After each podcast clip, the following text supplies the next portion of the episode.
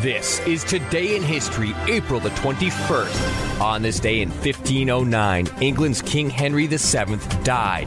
He was succeeded by his 17 year old son, Henry VIII.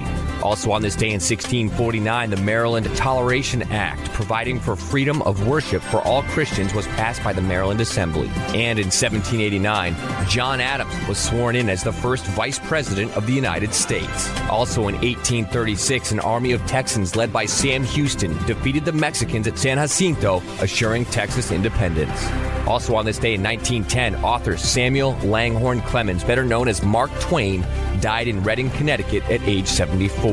On this day in 1918, Manfred von Richthofen, 25, the German ace known as the Red Baron, who was believed to have downed 80 enemy aircraft during World War I, was himself shot down and killed while in action over France. On this day in 1930, fire broke out inside the overcrowded Ohio Penitentiary in Columbus, killing 332 inmates. And in 1977, the musical play Annie, based on the Little Orphan Annie comic strip, opened on Broadway, beginning a run of 2,377 performances. I'm not gonna let them give me or you. And don't worry, I'll take care of you. And everything's gonna be fine, boy. For the both of us.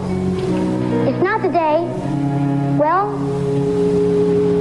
the sun'll come out tomorrow. Bet your bottom dollar that tomorrow. In 1986, a rediscovered vault in Chicago's Lexington Hotel that was linked to Al Capone was opened during a widely watched live TV special hosted by Geraldo Rivera. Aside from a few bottles and a sign, the vault turned out to be empty. You know, uh, when we began opening this vault nearly two hours ago, we had no real idea what we'd find inside.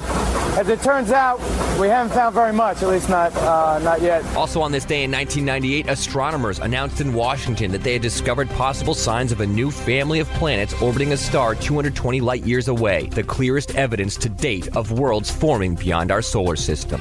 And on this day in 1973, tie a yellow ribbon round the old oak tree, tops the U.S. pop charts, and creates a cultural phenomenon. The yellow ribbon has long been a symbol of support for absent or missing loved ones. There are some who believe that the tradition of the yellow ribbon dates back as far as the Civil War era when a yellow ribbon in a woman's hair indicated that she was taken by a man who was absent due to service in the United States Army. But research by professional folklorists has found no evidence to support that story. The Library of Congress itself traces this cultural phenomenon of this powerful symbol to the well known song by Tony Orlando and Dawn, Tie a Yellow Ribbon Round the Old Oak Tree, which topped the U.S. pop charts on this day in 1973. Yellow Ribbon was a massive international hit, holding the top spot on both the US and UK charts for four consecutive weeks and earning upwards of 3 million radio plays in 1973. It was sung from the perspective of a man returning home after three years in prison and looking anxiously for an agreed upon sign that the woman he loved would welcome his return.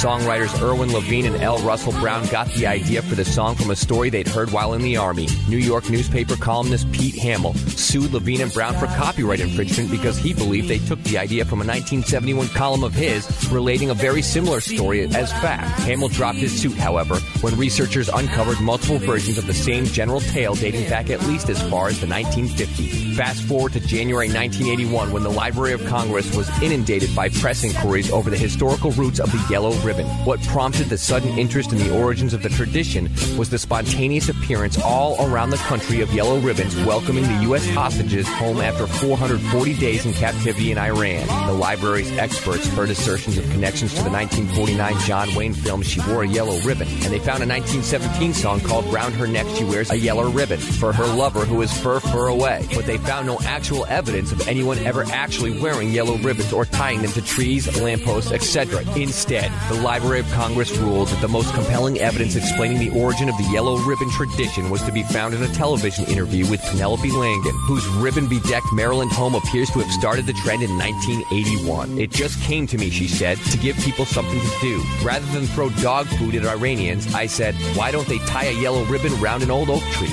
That's how it started. End quote. Her reported inspiration, the Tony Orlando song that reached number one, April 21st, 1973, on this day in history.